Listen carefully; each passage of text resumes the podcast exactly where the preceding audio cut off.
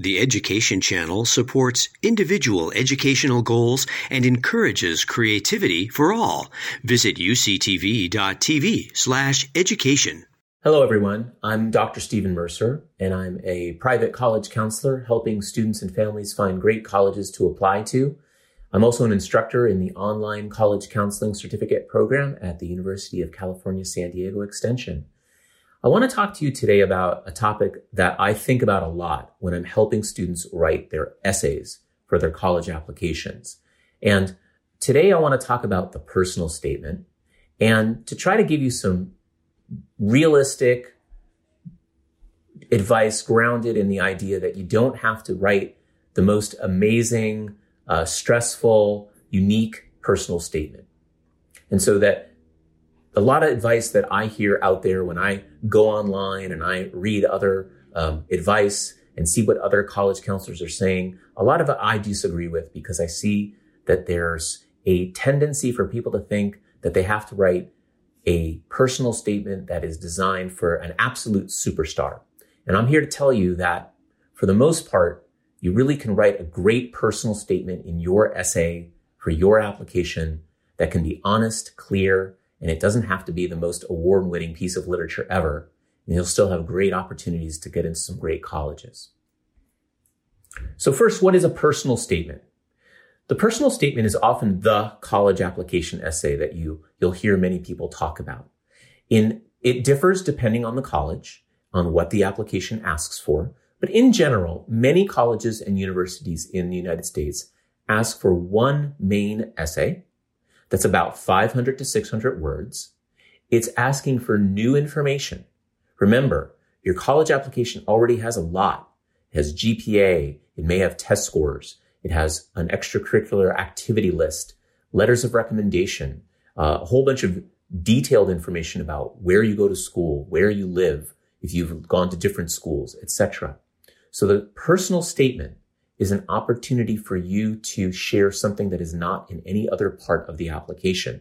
And that's something really important to keep in mind that you want to try to avoid repeating something that is very apparent in your transcript or repeating something that you've already put in your list of activities. Try to take a different tact. The idea is to keep it simple, a simple story about you as a person that shows something about your personality and your values. So there's lots of myths around the personal statement. One of the myths is that you have to write a killer personal statement. It has to be a story or a topic that is a tearjerker. It has to be dramatic and it has to be 100% unique.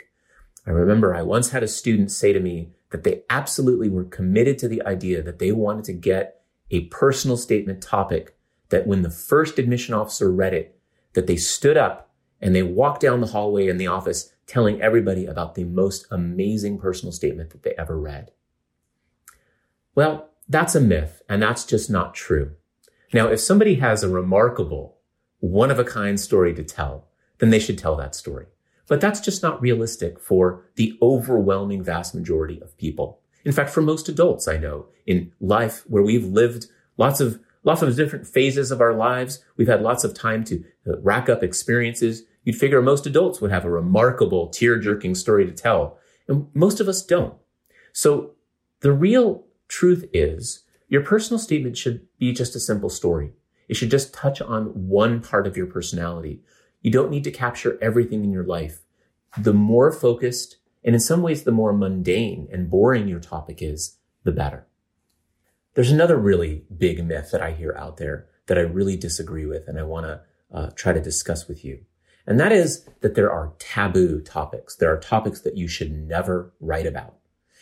And that there are many of these. And that if you, t- if you write about any of these, so the myth goes, you've doomed your application. And those might be things like don't write about sports. Don't write about politics. Don't write about mental health issues. And don't write about some students have a, a great opportunity to do a, a, mission experience or a volunteer experience in another, in another part of the world.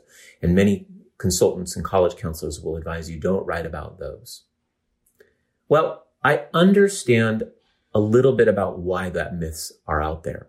But the truth is there are very few true taboo topics. Of course, there are topics and ideas that should never be in a college application. And if they are, they will doom a student's applicant. I will, I have seen this before as a college admission officer. I've seen this before as a college counselor. And that is anything that expresses hatred, violence, or intolerance towards anyone else, or even the world. Those should never be included in a college application. Now, the other things to avoid in your topic are predictable topics. What do I mean by predictable? Well, if you remember, one of the uh, myths that I had uh, pointed out was that some people think you should never write about sports. Well, I disagree, but here's what may happen if you choose to write about your sports activity as a high school student. It may be something that's important to you as a student. You may have participated in sports a lot as a high school student, and there are lots of great values and experiences and lessons to have been learned by being a student athlete in high school that colleges would like to hear about because they want those kind of students on their campus too. But here's what might happen with a college essay about sports.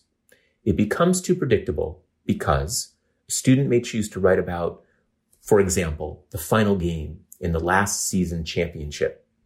It's raining. There's thunder. You're behind by 10 points or more. You're injured and there's just no possible way that you or your team that's the underdog could possibly come through and make it win and save the day. And that's the setup for a lot of essays that I see about sports. Well, here's how it's predictable. The ending of the essay is very obvious to some admission officers. That student might tell the story that despite all odds, they persevered, they fought through the pain, and they rallied and won. And that's a predictable ending. Now, I've had many students write that essay and write a great essay and have great admission results. Why? Because they don't make it about the predictable ending. They tell that story. They tell how they may have indeed won the day, but then they really use it as an opportunity. In fact, most of the essay is about what they learned from that experience and how it wasn't necessarily a foregone conclusion and how there were other lessons, maybe more subtle, and personal that they learned from that experience.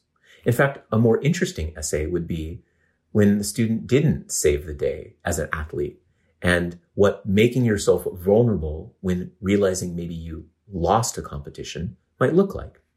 That's just an example from sports. There's lots of ways that essays can become too predictable, and I would encourage you to stay away from those. The bottom line is the topic that you choose to write on is not the most important thing. It does require some good thought.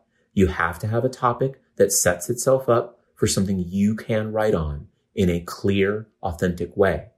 But it's not the topic that is of most interest to the admission office. What's most interesting is how you write about it and how you can share one or two personal insights that you gained from an experience, no matter what the topic is. I've had see, I've seen students write wonderful essays from simple, mundane topics that they just work through and explained in writing in a clear and natural way. So that really begs the question, okay, well, how do colleges really evaluate these essays? So for the most part, evaluating essays is a subjective process most of the time. And what I mean by that is some colleges and universities read college application essays in the application, and it's not a subjective process. There is an objective, clear rubric or scale or grading of some sort that they give to those essays. That is rare. Most colleges and universities read an essay as a human being does to determine what their personal subjective reaction might be. Now, how the admission office has that subjective reaction varies widely. Admission officers are different people. They've majored in different things in college. They're different ages. They have been working in different fields in admission, outside of admission for a long time, a short time. You have admission officers who studied biology. You have admission officers who've studied English literature and pride themselves on being fine connoisseurs of excellent writing and love reading their essays and critiquing them as though they're a, um, reading a fine book or article. It varies widely. There's no one clear idea of who your audience is. So the bottom line that I give to students is you have to determine, is your essay well written? Is it clear? And does it reflect the best writing that you can do? Well, so that begs the question, what is a well-written essay, right? If I've just told you before that it's a very subjective experience because admission officers are different people reading it with different ideas and different preconceptions, how do you know you've got a well-written essay? Well, first, your personal statement has to be organized in a clear and simple fashion. If you don't have a clear outline to your essay, if you don't know where paragraph one is leading to paragraph two, is leading to paragraph three, or if you don't have a clear beginning, middle, and end to your essay, if it rambles, if it doesn't follow from one to another, it's not going to hold up to most admission officers' scrutiny. That essay needs to be clear. Keep this in mind. Admission officers read hundreds, if not thousands of essays every year. When they're reading your essay, they may be, be in the middle of a cycle of reading hundreds and thousands of essays.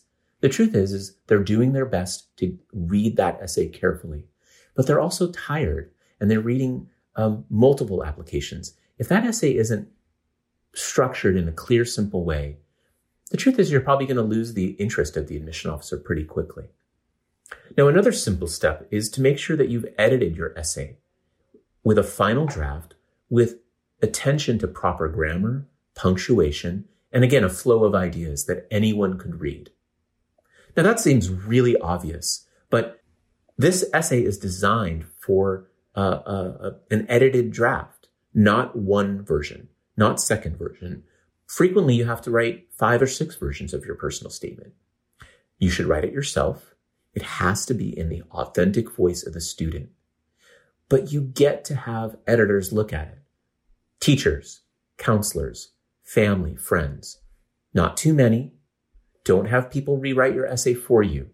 Get sparing advice.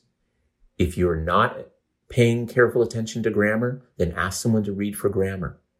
But the most important thing is essays need to be written in the authentic voice of a high school student. Now, that seems obvious to a lot, but I can't tell you over the years that I've been working in college admission how many times I have heard an admission officer plea to students that the most important thing to them is they simply want an essay that sounds like it was written by a high school student. Now, what does that mean?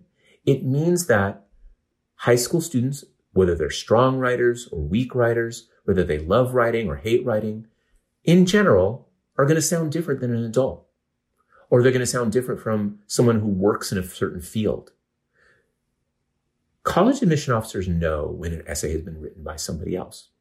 They know when a paragraph has certain words or even a sentence has a phrase that just doesn't sound right to them.